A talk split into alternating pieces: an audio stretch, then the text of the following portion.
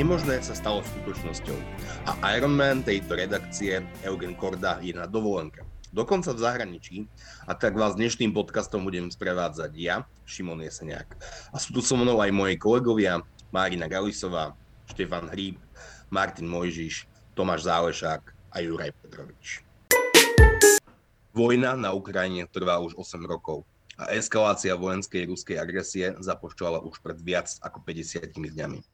Kým v prvých dňoch a týždňov prichádzali odvetné opatrenia západu pomerne rýchlo, tak dnes sa do ďalšieho kola sankcií západných demokracií chce už o niečo menej. Sú na to však aj objektívne dôvody, keďže sa krajiny Európskej únie musia vysporiadať s dekádmi trvajúcou závislosťou na ruskom plyne a rope. Pravdou je však i to, že Ukrajina dostáva od západných krajín dodávky zbraní a vojenského materiálu. Požiadavky prezidenta Ukrajiny Zelenského však ostávajú nemenné. Od západu chce zbranie, zbranie a zbranie. Ako som už na úvode podcastu spomínal, tak Eugen Korda sa momentálne nachádza mimo územia Slovenskej republiky, čo je veľmi vzácne. Takže dnes budem túto diskusiu moderovať ja. Ukrajina čelí konfliktu už viac ako 8 rokov. Konflikt nezačal 2022, ale začal už v 2014 anexiou Krymu. A kým na začiatku prichádzali sankcie uh, zo strany Západu pomerne rýchlo a promptne, tak dnes sa ako keby tento proces pomalil. Máte podobný dojem? Štefan. Nie, ja si myslím, že tie, e, tá reakcia Západu e, je nejakým spôsobom ucelená už dlhší čas. Tie sankcie platia postoje sa nemenia eh, od Polska až po negatívny postoj Maďarska, ale pozitívny postoj Polska. Eh, Nemecko eh, prehodnotilo svoju východnú politiku. Nemecký prezident sa ospravedlnil za to, že podporoval Nord Stream 2 a vôbec prílišné vzťahy s Ruskom bez toho, aby bral na vedomie nebezpečie, ktoré z Ruska plinie. Spojené štáty poskytujú veľkú pomoc, Veľká Británia poskytuje veľkú pomoc, Slovensko je veľmi dobre zapojené do, do toho, čiže, e, čiže to nie je tak, že každý deň sa má niečo nové stať. Podľa mňa je úplne dobré, ak stabilne zostane postoj taký, že Rusko je agresor a Ukrajine treba všemožnými prostriedkami aj vojenskými pomôcť a to sa deje. To sa, to sa bez pochyby deje. Ja som skôr mal na mysli to, že neprišli nové kola sankcií, ktoré, prez, uh, ktoré preferuje napríklad britský premiér Boris Johnson. A tie za posledné 2-3 týždne neprišlo k nejakým sprísnením sankcií, takže skôr to som mal na mysli. Juraj. No, ono je to do určitej miery aj pochopiteľné, pretože sú sankcie, ktoré sa dajú zavádzať. Tie prvé boli samozrejme najjednoduchšie, boli, boli aj rýchlo závediteľné. Tu sa už skutočne bavíme o tom, že ak by malo nasledovať nejaké ďalšie kolo sankcií, tak už skutočne bude musieť ísť o prerušenie dodávok energetických médií a súrovín. To znamená, že tu potom už vstupuje do hry presne to, o čom sme sa bavili už po niekoľko týždňov v minulých podcastoch. To znamená ochota, neochota, schopnosť, neschopnosť jednotlivých krajín existovať bez týchto dodávok a teda aj cena, ktorú by za to mo, uh, museli zaplatiť, a to nie je len teda ekonomická, ale samozrejme aj politická. To znamená, že je pochopiteľné, že takéto zmeny a tieto to ďalší krok v rámci sankcií nie sú jednoduché a pýtajú si nejakým spôsobom skutočne rozumné uvažovanie, o tom sme tu opakovane hovorili. Ja si myslím, že je treba možno šliapnúť na plyn v rámci prípravy na odstrihnutie sa od ruskej ropy, plynu a ďalších súrovín, lebo to nie je len ropa a plyn. Ale samozrejme nebude to rádovo v dňoch, čo samozrejme pomáha Rusku zase v tom, v tom boji na Ukrajine. Čiže to nie je dobré, ale nie je to tak jednoduché, ako že odstavíme banky od SWIFTu, alebo urobíme nejaké, zakážeme nejakým, nejakým oligarchom niekam cestovať, alebo im zhabeme nejaké jachty. To sú také opatrenia, ktoré v podstate tie kraje, štáty veľmi nebolia. Čiže toto už je vec, ktorá samozrejme trvá dlhšie Nehovorím, že by sa na, tým, na tom nemalo pracovať s najväčšou možnou rýchlosťou, aká je vôbec možná. Tomáš Záložák? No, e, ja tiež súhlasím s tým, že zatiaľ ten začiatok, e, začiatok tých sankcií bol pomerne razantný. Ja som očakával pôvodne slabšiu reakciu zo strany štátov únia, menej jednotnú reakciu. No a to, že mm, povedzme Boris Johnson alebo niektorí ďalší navrhujú nejaké ďalšie kroky, neznamená, že k ním dojde okamžite, že to rozhodnutie padne okamžite. Ale priznám sa, že mňa v tejto chvíli oveľa viac zaujíma, e, oveľa viac než ďalšie, otázka ďalších sankcií alebo rýchlosť ďalších sankcií zamestnáva to, ako dopadne ten ruský pokus o ofenzívu na Donbase, pretože na tom bude záležať strategický výsledok celej vojny.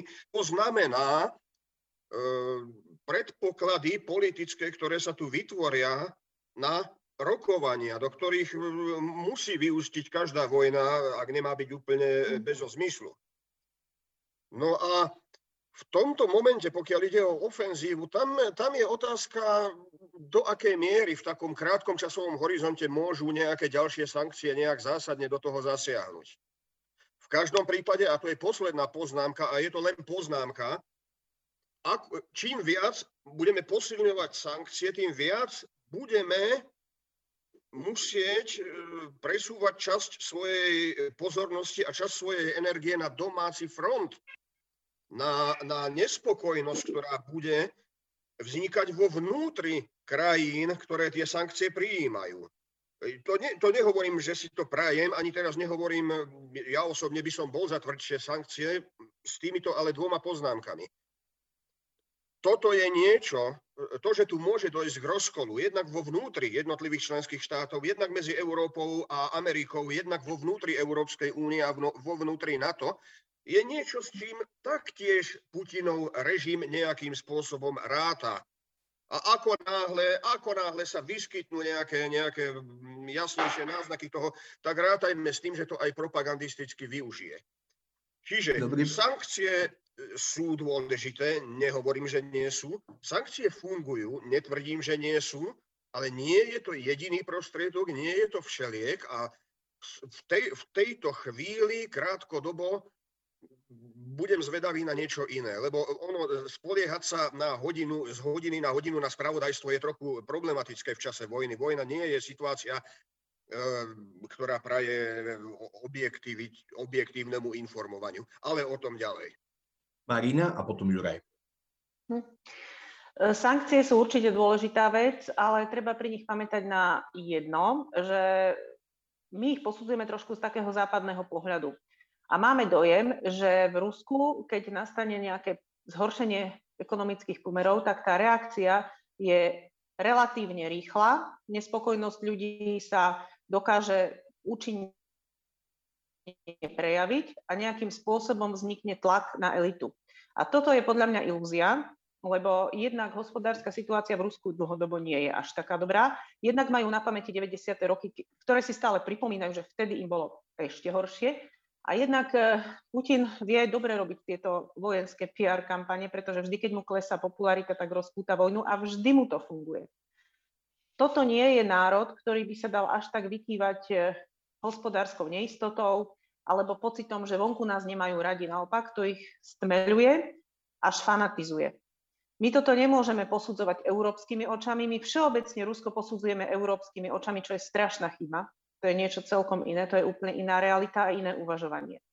A teda ja síce považujem sankcie za strašne dôležité, ale paradoxne ešte dôležitejšie sú pre Západ ako signál našej jednoty a ako signál toho, že na ktorej strane stojíme. Pre Ukrajinu by bolo dôležitejšie viacej zbraní, rýchlejšie dodávky zbraní, ťažšie zbranie, útočnejšie zbranie.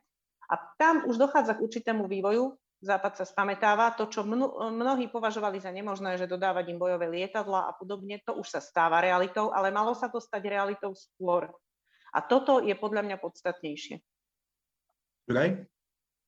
No, ja musím s Marinou len súhlasiť. Ja som v podstate chcel spomenúť tiež to, jednak sankcie skutočne neslúžia na to, aby Rusov uh, priviedli k nejakej revolúcii proti Putinovi. To asi si myslím si ani nikto nemyslí, lebo ten ruský národ je skutočne taký, že on sa naopak zomkne okolo toho vodcu a bude to brať tak, že no áno, nemajú nás radi, robia nám zle, no tak nevadí, just my vydržíme, to je prvá vec. Ja si myslím, že sankcie sú môžu obmedzovať Putinové zdroje na vedenie vojny. Z toho, to je podľa mňa najdôležitejší E, dôvod na zavedenie prísnych sankcií, najmä teda odstrihnutie sa od dodávok energetických médií, pretože to je významný zdroj prostriedkov. A ten, ten posledný moment, áno, je to dôležité z hľadiska, z hľadiska Európy a z hľadiska západného sveta, aby ukázali jednotu, aby v podstate nejakým spôsobom pôsobil aj na obyvateľov svojich krajín, ktorí v rámci prieskumov, ktoré sledujeme, tiež nejakým spôsobom mení tá verejná mienka pomaly a postupne.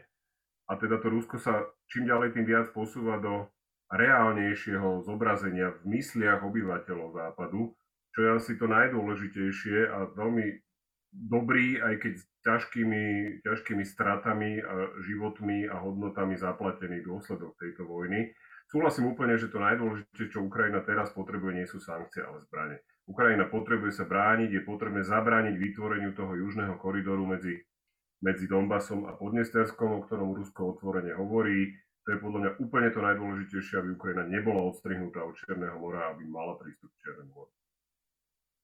Týždeň, teda časopis Týždeň posledné dva roky vyhlásil za osobnosť roka v zahraničnej politike Angelu Merkelovú. Pred časom, teda asi pred nejakými že 6-7 týždňami sme tu mali diskusiu o Novakovi Djokovičovi a teraz by som rád skúsil otvoriť diskusiu o Angele Merkel. Angelu Merkel, ako som spomínal na úvod, sme dvakrát označili za osobnosť roka a ja som bol rovnako za. A taký, taká kontrolka, ktorá mne osobne len blíkala pri Angele Merkelovej, bola, že sa asi zásadným spôsobom zasadila o dostavbu plynovodu Nord Stream 2, alebo všetky povolenia, ktoré boli potrebné na to v celej Európskej únii, aby sa tento, tento plynovod, plynovod dostával. Keď sme vyhlásili Angelu Merkel za osobnosť roka, spravili sme spätne chybu? Nie. E, Angela Merkelová bola nemecká premiérka a nemecká premiérka má tak na starosti veľa, veľa vecí doma aj vo svete. Je to najsilnejšia ekonomika Európskej únie a je to jeden z dvoch rozhodujúcich štátov terajšej Európskej únie po odchode Veľkej Británie. Tie, to, že sme vyhlasili Angelu Merkel za osobnosť roka viackrát, bolo preto, že v rozhodujúcich chvíľach ktoré boli grécka kríza, finančná kríza a utečenecká kríza, sa zachovala, povedal by som, že až hrdinsky. Že to není úplne jednoduché ani v Nemecku a vôbec v Európe e, povedať, že, že túto krízu zvládneme, keď sem prichádzajú utečenci zo Sýrie a keď väčšina mnohých krajín e, sa tých utečencov nie že obávala, ale mala k ním až odpor. E, to, čo sa dialo vtedy na Slovensku, bola že úplná hamba. A v tej situácii e, povedať, že zvládneme to civilizovaným spôsobom, pomôžeme tým ľuďom a, a troška preto aj niečo urobíme a niečo, niečo za to zaplatíme, bolo nevýdané. E, z tohto, a, a teda ešte navyše v Nemecku, v tom Nemecku, ktoré, ktoré viedlo dve svetové vojny a ktoré bolo voči iným národom veľmi nepriateľské, tak v tomto kontexte bola Angela Merkelová úplným zjavením a aj to, že ona zabezpečovala stabilitu nielen Nemecka, ale aj celej Európskej únie v ťažkých časoch, e, bolo úplne odôvodnené kvôli tomu ju vyhlasiť za osobnosť roka. To, že bola za Nord Stream 2, bola chyba. Ale osobnosti roka robia aj chyby. Mm-hmm. Bola to, bola to z pohľadu Európskej únie a Nemecka, že zásadná chyba, ktorá do istej miery ovplyvnila aj dianie na Ukrajine? Juraj a potom Tomáš. No, uh, ja inak Nord Stream 2 uh, e, nepovažujem za najväčšiu chybu Angely Merkel. Ja si myslím, že najväčšou chybou bolo odstavenie nemeckých atomových elektrární. To je podstatne ťažšia, ťažšia chyba ako Nord Stream 2. Eh, ale treba to tiež vnímať v tom kontexte nemeckej politiky, kde, kde v podstate nemecká politika zdedila niečo alebo niekoho, kto sa volá Gerhard Schröder. A to je podľa mňa oveľa väčší problém ako to, čo urobila alebo neurobila Angela Merkel, pretože ten 10 dní pred odchodom eh, kancleran tu podpísal zmluvu o Nord Streame a 17 dní po skončení vo funkcii už sedel v dozornej rade eh, Gazpromu. To znamená, a dodnes teda nejakým spôsobom kolaboruje, kolaboruje e, s Ruskom a s Putinom. A to je v nemeckej politike, ktorá návyššie vo vzťahu k Rusku má naozaj ten, ten historický byľak, je proste obrovský problém. Dodnes si sociálni demokrati nevedia s ním poriadne poradiť, že čo vlastne s ním. Takže, takže toto sú podľa mňa tie veci, s ktorými musela sa aj Angela Merkel nejakým spôsobom vyrovnávať v rámci v rámci nemeckej vnútornej politiky. E, ja súhlasím s tým, čo hovoril Štefan, že je veľa, veľa dôvodov, prečo mala byť a, a bola osobnosťou roka, to je úplne v poriadku. Ja vnímam skutočne tie problémy Nord Stream áno, ale hovorím, tie atomky sú dôležitejšie, pretože tie spôsobili tú významnú závislosť Nemecka na ruskom plyne a teda aj dnešné problémy s odpojením od ruského plynu. Iba jednu poznámku, lebo my sme o tom s Martinom Možišom, ináč ma zaujíma, čo na tom povie, e, viackrát hovorili, že tá tá chyba, čo sa týka atómových elektrární. To sa nestalo len tak, ako z ničoho, to sa stalo po Fukushime, e, keď verejná mienka vo viacerých krajinách bola taká, že, aha, že tak keď môže e, nastať taká, takýto problém s jadrovými elektrárňami, tak ich radšej odstavme. Bola to taká emócia a je to iba taký dôkaz toho, že, že politici a štátnici sa nemajú riadiť momentálnymi emóciami verejnosti, lebo ako sa neskôr ukázalo, tie jadrové elektrárne sú úplne kľúčové preto, aby sme mohli byť e, napríklad nezávislí od ruských energií a bez nich je to takmer nemožné, bez jadrových elektrární. Čiže to podľahnutie v Nemecku, podľahnutie v momentálnej verejnej mienke v tak strategicky dlhodobej veci, ako sú jadrové elektrárne, to je, že veľká chyba celého celej nemeckej verejnej diskusie. E, neviem, či som vtedy vôbec zaznamenal nejaké také, ale asi áno, ale boli vo veľkej menšine také racionálne hlasy ľudí, ktorí hovorili, že počkajte, veď vo Fukushime, čo sa také hrozné stalo, koľko tam bolo obetí, e, aký to malo dôsledok na životné prostredie v okolí. Veľmi malý v porovnaní s tým, ako sa o tom písalo. Čiže, čiže e, to by som, skoro by som povedal, že to není ani tak chyba Merkelovej, ale celej našej takej európskej diskusie o týchto veciach, ktorá je veľmi, čo sa týka jadrovej energie, veľmi posunutá emocionálnym smerom a je tam veľmi málo racionalizmu. Martin, do, t- takto nejak sme sa o tom rozprávali? Hej, hej, ja úplne súhlasím. A k tej Angle Merkelovej ja by som povedal toto, že podľa mňa ona nie je, že osobnosť roka, ona je osobnosť 20 ročia. Prvého 20 ročia tohto storočia je Angela Merkelová osobnosť. Eh, je pravda, že po okupácii Krymu byť pozitívne naladený k Nord Streamu 2 je chyba. Je úplná pravda to, čo hovoril Juraj a potom Štefan s tou jadrovou energiou. A aj s tým vysvetlením, že to, to, to, to nie je len jej chyba, ale Angela Merkelová bola taký politik, že porovnajme si dnešných politikov európskych s tým, čo bola Angela Merkelová? Nemecký prezident? Nemecký predseda vlády? Francúzsky prezident, ktorý si telefonuje s Putinom, neviem o čom? Rakúsky predseda vlády, ktorý ide do Moskvy a myslí si, že keď odchádza z Moskvy, myslí si, že on môže povedať, že Putin je úplne mimo realitu, pretože on sa s Putinom rozprával. To je človek, ktorý si myslí, že medzi tým, čo jemu Putin hovorí a čo si Putin myslí, je nejaká súvislosť. Akože väčšiu naivitu ja som nepočul. A Angela Merkelová bola teda iný hráč. Mišo Hanzuš vo Vancouveri, keď sme s Fínmi vyhrávali a mohli sme a mali, mali sme úplne na dosah bronzové medaily, urobil chybu a od mantinelu vyhodil púk tak, že sa dostal rovno Fínom na hokejky a to bol prvý gol, ktorý nám dali prvý gól toho obratu. A kvôli tomu má byť Mišo Hanzuš môj nie asi najobľúbenejší slovenský hokejista všetkých čias. Akože kvôli tomu, ako hral a kvôli tomu, aký je to človek. Nie. To bola chyba, ktorá nás stala v konečnom dôsledku bronzové medaily, ale, ale Mišo Hanzuš ostal Mišo Hanzuš pre mňa. Takže Nord Stream 2 nie je zďaleka taká chyba oproti tomu všetkému, čo Angela Merkelová znamenala a ktorá tu podľa mňa strašne, strašne dnes chýba. Marina a potom poprosím ešte s reakciou Tomáša. Chcem povedať, že my možno docenujeme celkom ten nemecký kontext, lebo problémom nie je Angela Merkel. Ona robila chyby, možno aj viac ako ten Nord Stream a ešte viac ako jadrové elektrárne, robila aj nejaké iné chyby, ale nemecký kontext je celkovo, celkovo problém vo vzťahu k Rusku. Čiže vzhľadom na to, čo Nemecko vo vzťahu k Rusku ako krajina eh, pokazilo, povedané slušne, je výkon Angely Merkel veľká vec. Preto si myslím, že áno, mala byť tou osobnosťou napriek tým chybám. Ale k tomu Nemecku neviem, či si celkom všetci uvedomujú v Európe, že táto krajina, obrovská motor Európskej únie, krajina, ktorá do značnej miery determinuje smerovanie EÚ politické, že táto krajina má k Rusku skutočne nadštandardný vzťah, ktorý sa nedá už ani označiť ako bývalé nepriateľstvo. Je to jednoducho vzťah e, dlhodobo kultúrnej blízkosti a dlhodobo určitej idealizácie Ruska, možno spôsobený tým, že majú Nemci výčitky svedomia za druhú svetovú vojnu, Možno je to ešte staršie, pretože tie kultúry si boli blízke a prebiehala tam kultúrna výmena.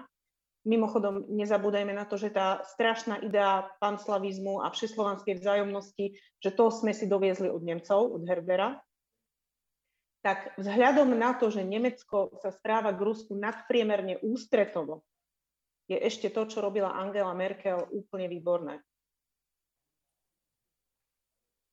Tomáš?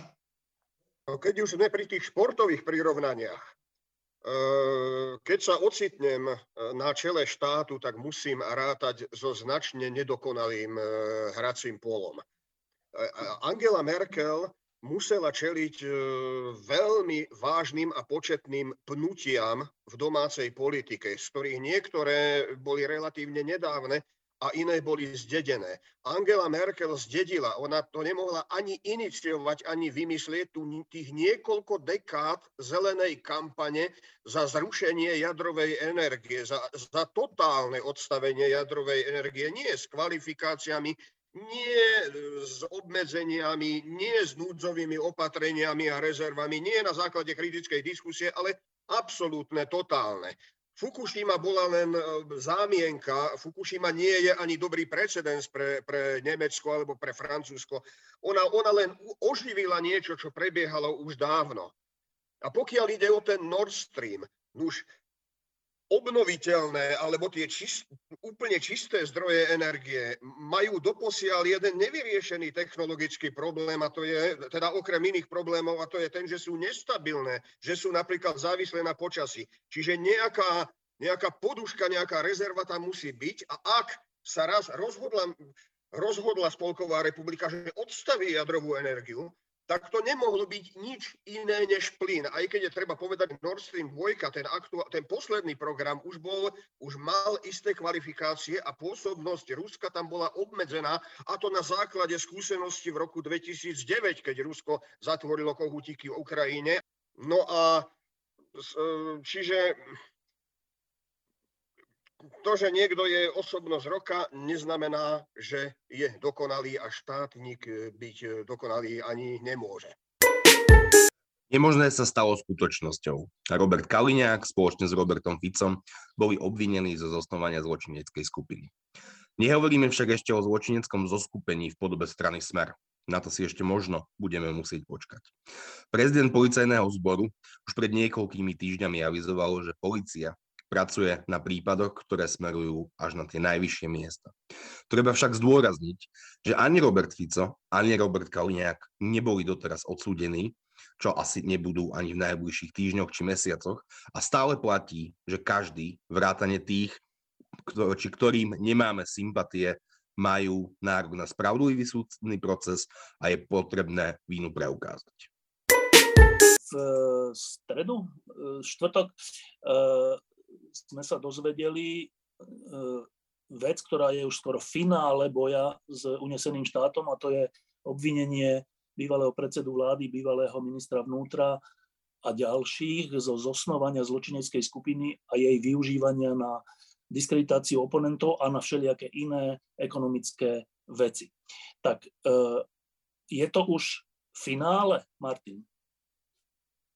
No, je to začiatok toho finále a ja som teda vôbec nebol prekvapený tým. Ja som si myslel, že zhruba v tomto čase to obvinenie musí prísť, aby sa to stihlo aj vyšetriť a prípadne e, teda, aby mohlo vzniknúť obvinenie, obžaloba a súdny proces. A otázka kľúčová, si myslím, ktorá je, a na ktorú ja vôbec nepoznám odpoveď, je, že či ich obvinili preto, že v tejto veci majú dostatok silných dôkazov, alebo či ich obvinili preto, lebo už majú pocit, že v dohľadnej dobe nezískajú dostatočne silné dôkazy ani v tejto veci, teda toho to zbierania nábojov na politických oponentov, ani v žiadnej inej. A to je, celá, to je podľa mňa kľúčová otázka, že či je to takto alebo onak. Ďalšia otázka je samozrejme, že jak sa zachová Žilinka, či bude znova intervenovať v ich prospech, ale myslím si, že, že toto začína byť už boj na takých vysokých poschodiach, že Žilinka významne riskuje svoju pozíciu, ak sa do, v tomto bude angažovať. Že v tomto prípade, ak by prepustil niektorého z nich cez 363, tak šanca, že ho proste parlament dá dolu v skrátenom konaní, že e, zreorganizuje generálnu prokuratúru alebo niečo, že o to by si už ten Žilinka koledoval. Čiže podľa mňa začal sa, áno, úplne kľúčový finálny boj, aké náboje má naša strana, aké náboje má NAKA. Netuším. Dúfam, že silné. Trochu, trochu ten optimizmus zvyšuje tá vec, že vzhľadom na to, čo má Fico s Kaliňákom na svedomí, tak toto v skutočnosti je prkotina. Oni majú, oni majú na svedomí oveľa, oveľa horšie veci, než je toto. Toto je určite zločin, trestná vec, ktorá môže byť odsúdená na veľa rokov zneužitie pravomoci verejného činiteľa, zosnovanie zločineckej skupiny ale to, že začali s niečím takto relatívne malým, mi navráva, že v tomto majú relatívne silné dôkazy. To znamená, že tá dôkazná situácia je slušná a neurobili to len preto, že už museli, lebo čas ich tlačí. Iba na upresnenie, e, podľa toho uznesenia, ktoré má 100 strán, viac ako 100 strán, e, to je taká novinárska skratka, že, že e, to obvinenie sa týka zneužívania právomoci verejného činiteľa proti opozícii, vtedajšej proti Kiskovi, proti Matovičovi a ďalším Lipšicovi. Podľa toho uznesenia to je iba jedna časť toto. V skutočnosti to uznesenie hovorí o tom, že tá skupina bola používaná jednak proti e, politickým oponentom, ale aj vo, veľ, vo veľa väčšej miere na rôzne veci, čo sa týka verejných obstarávaní, čo sa týka vypalovania iných podnikateľov, čo sa týka finančných, e, finančného zisku v prospech toho či onoho. Čiže e, v tomto, v tomto zmysle si myslím, že to je zlá novinárska skratka, keď sa hovorí, že teraz boli obvinení kvôli tomu, že, že zneužívali informácie z daňových, daňových úradov a ďalších proti opozícii, lebo to je len jedna, jedna z vetiev toho celého. Pre mňa je podstatné skôr to, že, že to uznesenie hovorí o tom, že tá, tá, tá skupina bola používaná na celkové ovládnutie štátu a jeho orgánov tak, aby z toho mali rôzni ľudia zisk. To je oveľa širšia vec, než nejaká e, než zneužívanie právomoci voči opozícii, hoči aj to samotné je strašná, strašná vec, ale tá, to uznesenie je oveľa strašnejšie. Martin? To, to, to, to som vďačný Štefanovi, že, že to povedal. Ja som to nevedel, ja som nečítal to uznesenie a teda informácie som mal z článku novinových a mal som pocit, že je to také zúžené. Čiže to som úplne rád, že je to takto. A ešte, čo chcem povedať, je, že tým, že sa začalo toto vyšetrovanie, je otázka, ktorí noví kajúcnici sa objavia a je možné, že sa nejaké objavia. Ja osobne by som na paru nestavil nejaké vysoké peniaze, že to je človek, ktorý keď sa mu dá dobrá ponuka, že nezačne rozprávať. Okrem toho mám podozrenie, že jeden zo zadržaných je nie celkom, uh, jak by som to povedal, no poviem to tak, že, že jeden z nich je narkoman, si myslím. To znamená, že keď bude oddelený od drog v tej vyšetrovacej väzbe, ak bude vo vyšetrovacej väzbe, tak to tiež môže nejakým spôsobom narušiť jeho odolnosť. To znamená, že to, že sú noví obvinení, noví zadržaní, môže znamenať, že niekto z nich začne rozprávať, lebo už rozprávajú veľmi veľa ľudí, o ktorých sme si mysleli, že nie, že to je taká parta, ktorá bude do nekonečna držať basu, a keď niektorý z nich začne rozprávať, tak sa to zrúti jak domček z kara, to si myslím. Juraj Petrovič? No, e, je tu niekoľko momentov. Ja si napríklad na rozdiel od Martina nemyslím, že e, Žilinka nejak veľmi by riskoval, keby niekoho pustil na slobodu, skôr naopak. Pretože Žilinka má stále ešte v parlamente príliš veľa silných e, podporovateľov, keď vezmem teraz, že celá opozícia plus väčšina sme rodina, tak si myslím, že Žilinka môže mať kľudne pocit, že, že, ho, že mu nič nehrozí, že ako nenájde sa v parlamente väčšina, ktorá by ho nejakým spôsobom dokázala zreorganizovať v úvodzovkách z funkcie. Čiže tam možno nejaké konanie zo strany iných ústavných činiteľov, či už prezidentky, alebo tak skôr si viem predstaviť, že by mohlo nejaké konanie začať, ale nemyslím si, že parlament je schopný e, Žilinku upratať. Podľa mňa tam nie je dostatočná sila na to, aby sa toto podarilo. Takže to je, to je jedna vec. Druhá vec, čo sa týka tej kauzy, uh, tí, čo čítali rôzne tie knihy o smere a o Ficovi a tak ďalej, tak z tých kníh je úplne jasné, že celý smer v podstate bol založený za tým účelom. To znamená, že ten smer ako taký sa dá považovať za zločineckú skupinu, ktorá bola založená za účelom presne kradnutia, uzurpovania si moci, ovládnutia štátu, roz, rozkladania v podstate demokratických inštitúcií a tak ďalej. To znamená, je len otázkou, do akej hĺbky prokuratúra pôjde, do akej hĺbky je schopná dokázať tie veci, do akej hĺbky alebo do akej miery proste aj nejakí svetkovia budú naozaj ochotní vypovedať. A bude zaujímavé to sledovať, lebo to, čo napríklad predvádza Fico teraz na tlačovkách a tak ukazuje, že on nemá v podstate protiargumenty a postavil sa do role mučedníka, ktorého teraz ide proste súčasná koalícia nejakým spôsobom obetovať. A ešte teda sú tam tie stupidné, stupidné vysvetlenia zo strany povedzme Pelegriniho, že to je kvôli zdražovaniu a že teda teraz oni nevedia, čo majú robiť so zdražovaním, tak idú zatýkať proste smerákov, čo už úplne, že úplne trápne. Bohužiaľ, na Slovensku aj toto je, tomuto je ochotná nejaká skupina obyvateľov a voličov, hlasu Smeru a podobných strán ešte stále veriť. A to je to najhoršie, čo toho pre mňa vychádza. Marina? Ja mám v tejto súvislosti e, dva pocity. Jeden je optimistický, druhý nie. Začnem tým pesimizmom. Ten pesimizmus u mňa vychádza z toho, že e, už sme, e, žijeme v štáte, kde neodsúdili ani Mečiara, žijeme v štáte, kde nebolo možné dokázať plnú vinu Kočnerovi Takže ja mám vždycky pri takýchto veciach pocit, že no len aby to dobre dopadlo. Poteším sa, je mne na to dobrý pohľad, ale chcem vidieť, aby sa to dotiahlo naozaj do konca. Lebo ak sa toto nedotiahne do konca, tak je to veľmi riskantný podnik. Ale tak dobre, uvidíme. A môj optimizmus vychádza z toho, presne čo spomenul aj teraz Juraj, že oni nemajú protiargumenty, že Fico kričí o zdražovaní, hovorí, že to je všetko len nejaký zastierací manéver, pretože ľudia sa majú zlé a treba im odviezť od toho pozornosť. A toto nie sú argumenty naozaj. A to je len taký nejaký zúfalý pokus o čo vlastne. Ešte pred eh, pár mesiacmi by som bola povedala, že je to pokus o vyvolanie predčasných volieb. Ale momentálne v tejto situácii je koalícia nadpriemerne súdržná napriek všetkému, čo ju stále zvnútra rozkladá a nemyslím si, že akýkoľvek pokus o vyvolenie predčasných volieb by mohol byť úspešný. A keď už Fico sa spolieha iba na to, že aby táto vláda padla, aby ju kvázi ľud nejakým svojim hnevom povalil, tak si myslím, že už naozaj melie z posledného. A toto ma naplňa optimizmom. Jedna poznámka k tomu.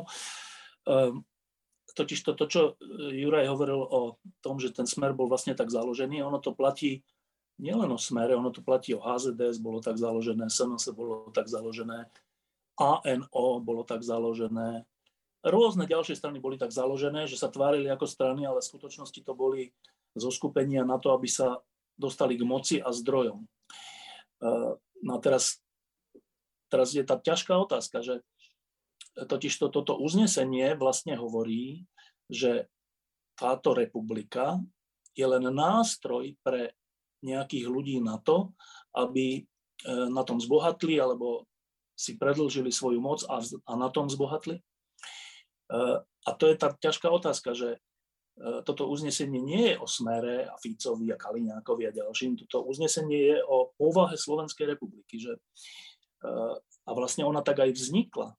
Že celá Slovenská republika vznikla tak, že nejaké zoskupenie ľudí okolo Mečiara a ďalších si povedalo, že tu, že toto územie ovládnu. A e, to je troška ako tá ruská horda, len nemá to ten vonkajší efekt, ale tro, troška vnútorne je to podobné a, a my tu vlastne stojíme pred otázkou teraz prvýkrát, že, že čo je to vlastne Slovenská republika? Od začiatku až po dnes. Že čo to je? E, je to republika, alebo je to nejaké územie, ktoré si dáva nejaké názvy a nejaké orgány štátne a tak, ale v skutočnosti ide iba o korisť. tak ja vnímam toto uznesenie okrem tej aktuálnej veci, že sa týka bývalého predsedu vlády a bývalého ministra vnútra a tak, to vnímam ako úplne že zdravú otázku, že, že to, ako si tu 30 rokov vládneme, že teraz sa to prvýkrát postavilo až úplne na hranu, že vlastne samotné, samotné štátne orgány tejto republiky kladú otázku, že počúvajte, toto je republika alebo územie, kde sa iba kradne. A to je úplne dobré, že sa to po 30 rokoch, že to nehovoria novinári, politici, čo, alebo kto, ale že to hovoria, že, že vyšetrovacie orgány došli k tejto otázke. A to považujem za úplne kľúčovú vec, ešte kľúčovejšiu než samotný osud Smeru. Štefunko, Truban, Biháriová a teraz Šimečka. Progresívne Slovensko je stranou, ktorá dokázala už trikrát vymeniť bez pučov alebo vážnejšie rozkolov svojich predsedov. Súboj o predsednícke kreslo progresívneho Slovenska bude tentokrát pomerne nudný. Irena Biáriová sa rozhodla nekandidovať a tak svoj priestor prenechá Michalovi Šimečkovi, ktorý je europoslancom a podpredsedom Európskeho parlamentu. Hlavným argumentom, prečo dochádza k zmene na čele progresívneho Slovenska je, že Irena Biháriová už dosiahla so stranou svoj vrchol a je potrebné dať šancu niekomu, kto progresívne Slovensko zdvihne na 2% úroveň. To sa pravdepodobne nestane, ale nekazme si príbeh pravdou.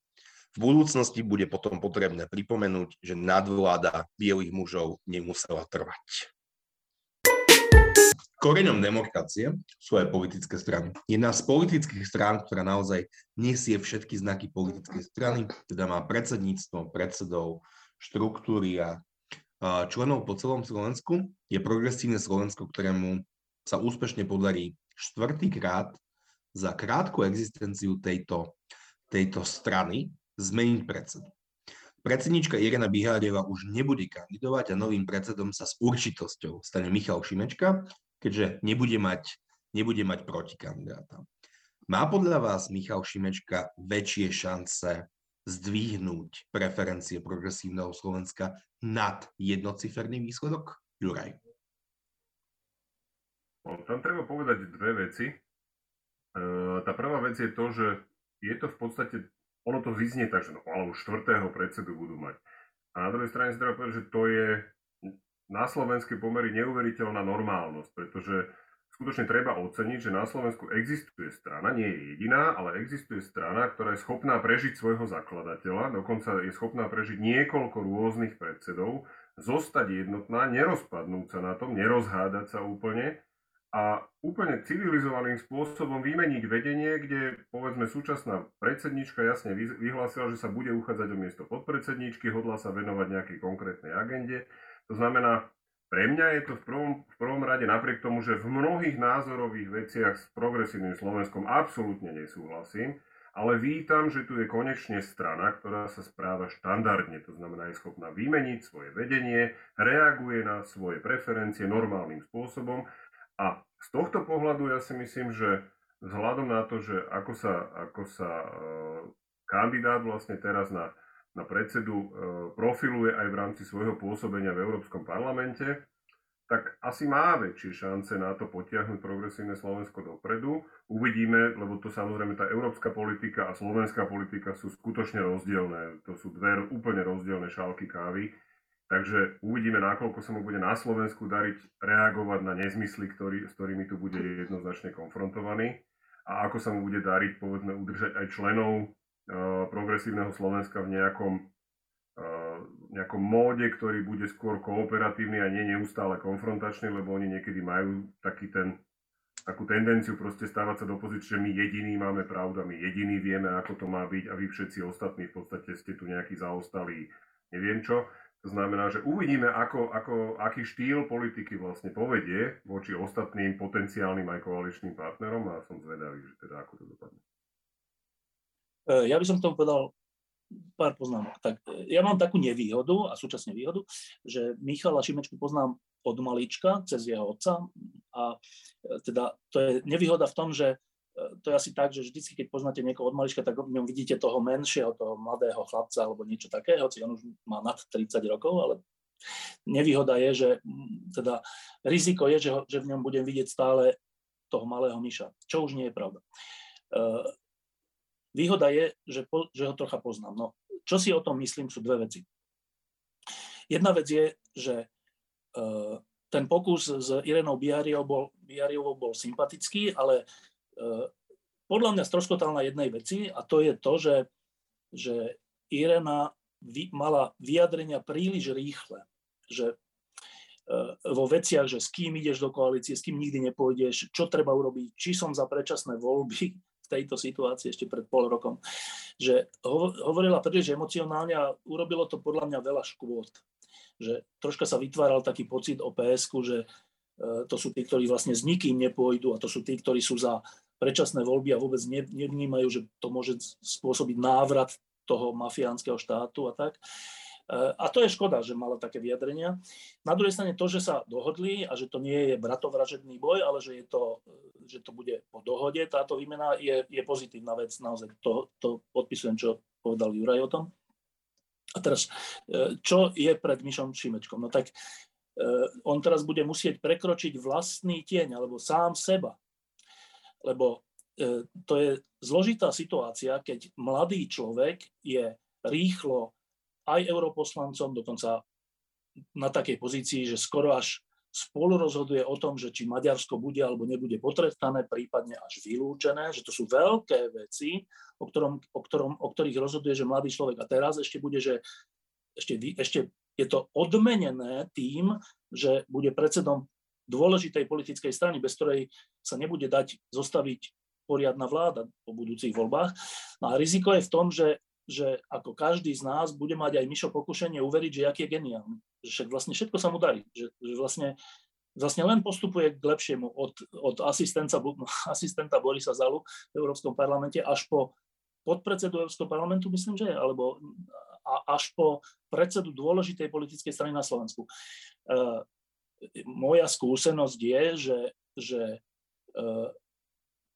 veľké a silné slovo získavajú ľudia až vtedy, keď prejdú aj nejakými krízami, problémami, zradami, všeličím. E, čo Michal zatiaľ podľa mňa neprešiel, to je to riziko.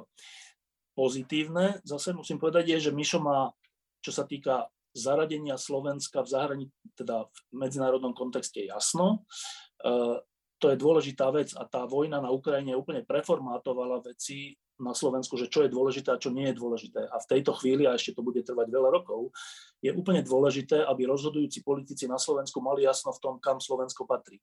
Čiže tam to je úplne dobrá správa, že jedna z dôležitých strán bude mať na, na čele človeka, ktorý vie, kam Slovensko patrí.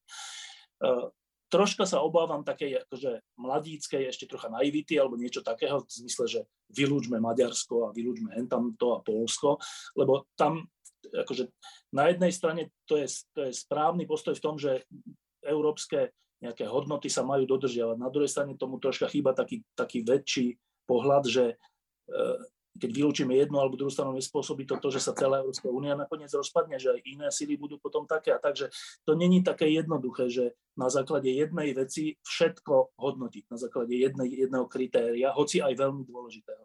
Čiže e, tam toto myslím, že bude musieť Mišo Šimečka prekročiť sám seba, že trocha ustúpiť od toho, že je to takto a na základe toho všetko teraz posudzujem, e, k tomu, že ja to síce takto vidím, ale iní to vidia aj trocha inak a asi budeme sa musieť nejak spolu dohodnúť, že na nejakom záverečnom stanovisku. To sa týka aj samotného pôsobenia PS, že ich podľa mňa hlavným problémom popri veľkých pozitívach, ich hlavným problémom e, nie sú ani tak hodnoty, lebo tie hodnoty majú oni také, aké majú a to je úplne v poriadku. To není, že, že to sú zlé hodnoty, to sú ich hodnoty a sú z ich hľadiska úplne správne a to je dobré, že ich držia. Ale ich problémom je, že zatiaľ myslím, tak, tak to je taký pocit, že e, si myslia, že sú frajeri, že sú akože najlepší, že si myslia, že oni sú tí akože top a ostatní sú vlastne troška takí zaostalí. A toto keď vysielaš, takýto signál, tak to je zlý signál pre spoluprácu. A Slovensko je krajina, ktorá je odkazaná na spoluprácu. Ťažko sa spolupracuje s niekým, kto si o tebe myslí, že si vlastne zaostalý. Čiže to je druhé prekročenie, ktoré bude musieť Michal Čimečka urobiť, že, že ustúpiť od toho, že my sme tí frajeri, tí top a normálne sa zaradiť medzi viaceré politické strany, s ktorými ak chceme lepšie Slovensko, bude treba spolupracovať. Sú to obrovské výzvy na tak mladého človeka. Držím mu palce. Martin, môžeš? E, ja si myslím, že, že jedna dôležitá vec, ktorá tu zatiaľ nebola spomenutá, a neviem, či s ňou ostatní súhlasia, ale ja si myslím, že Michal Šimečka je doteraz najlepší zo všetkých predsedov progresívneho Slovenska v zmysle, že najlepšie e, je v akorde s tým progresívnym Slovenskom. On zo všetkých, všetci tí traja predchádzajúci, podľa mňa uh, ne, nemali tak blízko, necharakterizovali to, to, to progresívne Slovensko tak, ako Michal Šimečka, so všetkými negatívami, ktoré Štefan spomínal. Čiže podľa mňa dostala tá, dostane tá strana tvár, ktorá urobiť zrozumiteľnejšou tú stranu. Akože, že, že to, čo uvidíme v Michalovi Šimečkovi a to, čo v ňom vidíme, to je podľa mňa viac progresívne Slovensko, než kdokoľvek z nich doteraz, tých troch. A progresívne Slovensko je úplne dôležitá strana, lebo aj keď ja nesúhlasím s ich názormi, nebudem ich voliť, je strašne dôležité, aby existovali aj strany, ktoré človek nevolí, ale považuje ich za politické strany a jeho politickí protivníci môžu voliť tieto strany aby neostalo pre ľavicu tie príšerné strany, ktoré sa za ľavicu a za sociálnu demokraciu túto prehlasujú. Čiže je dôležité, aby progresívne Slovensko bolo v parlamente, podľa mňa. Neviem, či bude mať dvojciferný výsledok alebo jednociferný, čo sa pôvodne pýtal Šimon. Je dôležité, aby tá strana bola zrozumiteľná a podľa mňa sa teraz stane zrozumiteľnejšou, než bola kedykoľvek doteraz. Ja s Martinom výjimočne nesúhlasím. Myslím si, že počas mandátu Ireny Biháriovej sa tá strana prestala hrať na niečo, čo nie je. Stala sa to otvorne progresívna európska ľavica, čo bolo veľmi dôležité. Viackrát sme písali o tom, že progresívne Slovensko popiera svoje DNA tým, že sa k tomu otvorene nepriznáva, ale to je len môj diskusný príspevok a teraz Juraj Petrovič. No, ja som chcel len poznámku na okraj, že to, čo spomínal Martin, je do určitej miery pravda. Ja si myslím, že každý z tých predsedov predstavoval určitú fazetu toho progresívneho Slovenska a tým pádom trošku potláčal do, do úzadia to, to iné. A že možno naozaj ten Michal Šimečka bude takým tým amalgámom tých všetkých rôznych názorových prúdov v tom, v tom progresívnom Slovensku, že nie sú veľmi ďaleko od seba a súhlasím ale aj so Šimonom, že, že za Ireny Bihariovej sa to progresívne Slovensko naplno prihlásilo k svojej lavicovo-progresivistickému zameraniu, čo je úplne v poriadku. Tam súhlasím so všetkými, že je dobré mať takúto stranu na Slovensku, ktorá má popri svojom lavicovom zameraní úplne jasno v zahranično-politickej orientácii, má úplne jasno v ďalších hodnotách, úplne jasno v demokratickosti Slovenska a v tom, že teda kam to Slovensko má smerovať. Úplne krátko reakciu ešte jedna poznámka iba k tomu, že uh, takto, že Irena Biariová je sympatický človek a ona je autentický lavicový človek, ale progresívne sily všeobecne nie sú, že úplne lavicové, oni sú, že lavicovo-stredové alebo lavicovo také a samotné progresívne Slovensko má v sebe tie dva prúdy, že eh, je tam, sú tam aj povedal som podnikatelia, alebo teda ľudia, ktorí vedia, čo to znamená podnikať. A sú tam aj ľudia, ktorí sú Eh, akože teoretici lavicovi a, a v tomto zmysle je, je Mišo Šimečka lepším budúcim predsedom, lebo on není ani Bihariova, ani tí podnikatelia, ale niečo medzi tým. Úplne krátka reakcia, Martin, môžeš naozaj krátka a potom Tomáš. Eh, ja, ja, mne teda Jelena Bihariová je úplne sympatický človek. Eh, to, že Rómka a žena bola predsednička nejakej neirelevantnej politickej strany, bolo veľmi, veľmi sympatické.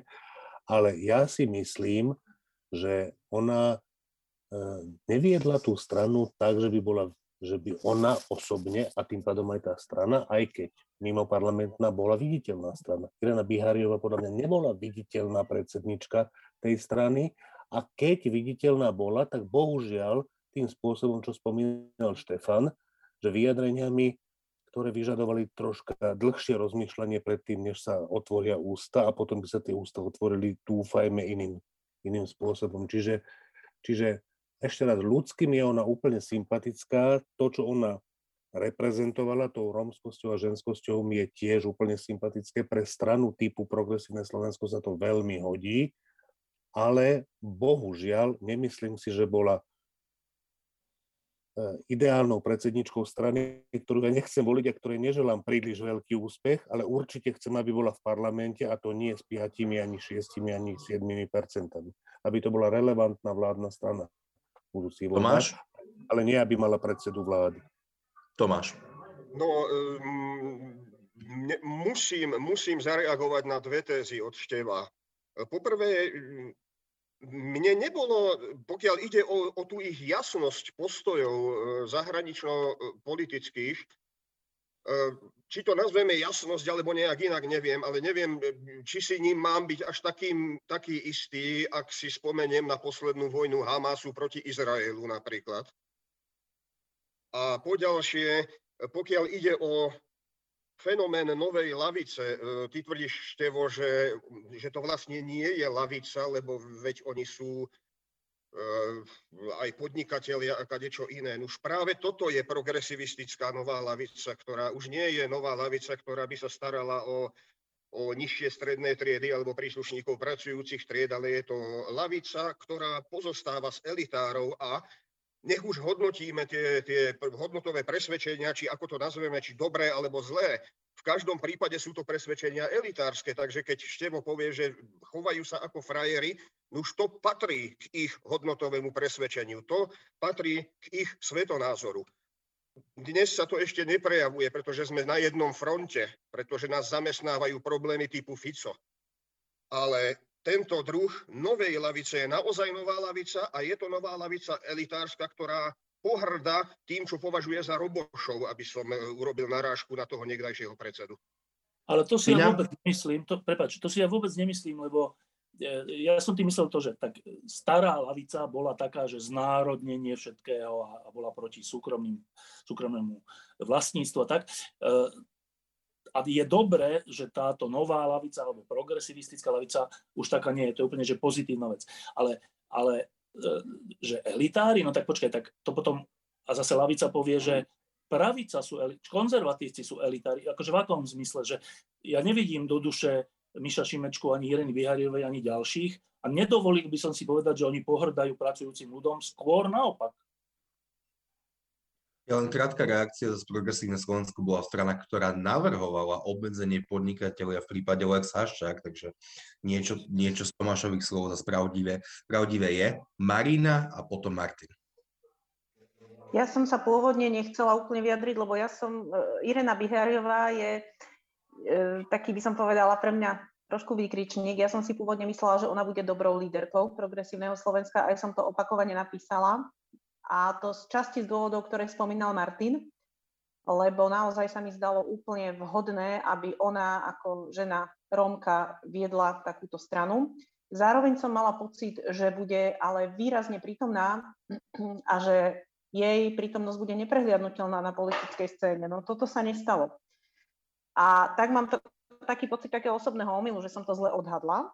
A teraz neviem, či sa mám teda vyjadriť eh, k Michalovi Šimečkovi, ale Oceňujem rozhodne jeho zahranično-politické postoje, toto už zaznelo a dokonca si myslím, že v súčasnosti je to možno aj to najdôležitejšie, čo prinesie progresívnemu Slovensku. Lebo mm, čo sa týka voličov progresívneho Slovenska, tak ja poznám ich dosť a nie všetci sú v zahraničnej politike takí zorientovaní. A niektorí z nich e, sú dokonca na takej názorovej pozícii, že natoľko nemajú radi Ameriku, že v istom období boli ochotní hovoriť viac o chybách Ameriky ako o chybách Ruska. A tým sa vlastne zaraďovali k časti západnej ľavice, no ale aj pravice. Niektorej. Čo znamená, že e, Michal Šimečka bude v tomto pre PSK a jeho voličov doslova, že darom z neba. Uvidíme, či sa mu práve pre tieto postoje bude fungovať v strane ako líder ľahko, alebo naopak, pretože pre niektorých bude možno pri veľkým jastrabom. Ešte chcem historické... dve poznámky iba, že jedna je e, k tomu, že Lex Haščák a tak. E, akože súkromné vlastníctvo je posvetné, s tým úplne súhlasím, ale nie absolútne. Teraz nechcem hovoriť o Lex Haščák, lebo to je komplikovaná vec, že prečo to navrhovali a čo tým vlastne sledovali, ale iba poviem príklad z vojny, že e, zmrazenie majetku ruských oligarchov a nielen oligarchov je tiež krok proti súkromnému vlastníctvu a všetci s ním súhlasíme. Tým len chcem povedať, že to, že oni boli za Lek Haščák, ešte nehovorí, že sú proti súkromnému vlastníctvu. Martin, ale veľmi krátko. Veľmi krátko k tomu, že, že sú frajeri a že sú e, tak veľmi presvedčení o svojej pravde až nadradenie. A my sme akí? My sme takí istí. V tomto podcaste napríklad sme úplne takí istí, v zmysle, že my si myslíme, že máme pravdu my, oni si myslia, že máme, majú pravdu oni. Jedni aj druhí máme základnú empatiu voči tým druhým, aj dokážeme uznať časť ich argumentov a v niečom si myslíme, že argumenty sú zlé, ale oni to, to, to nie je podľa mňa správna výhrada. Jedna vec, ktorá ešte nebola spomenutá, podľa mňa je dôležitá. E, prečo bude asi dobré pre progresívne Slovensko, ten Mišo Šimečka. Mišo Šimečka je pekný človek.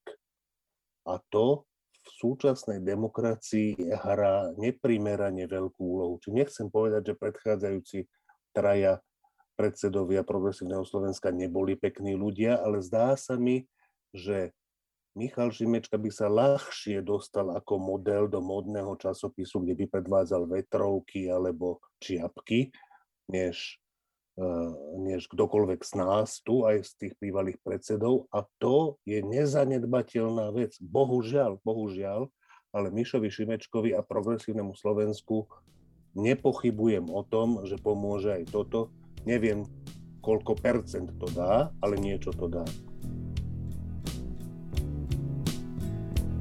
Ďakujem veľmi pekne, počúvali ste Týždeň z týždňa.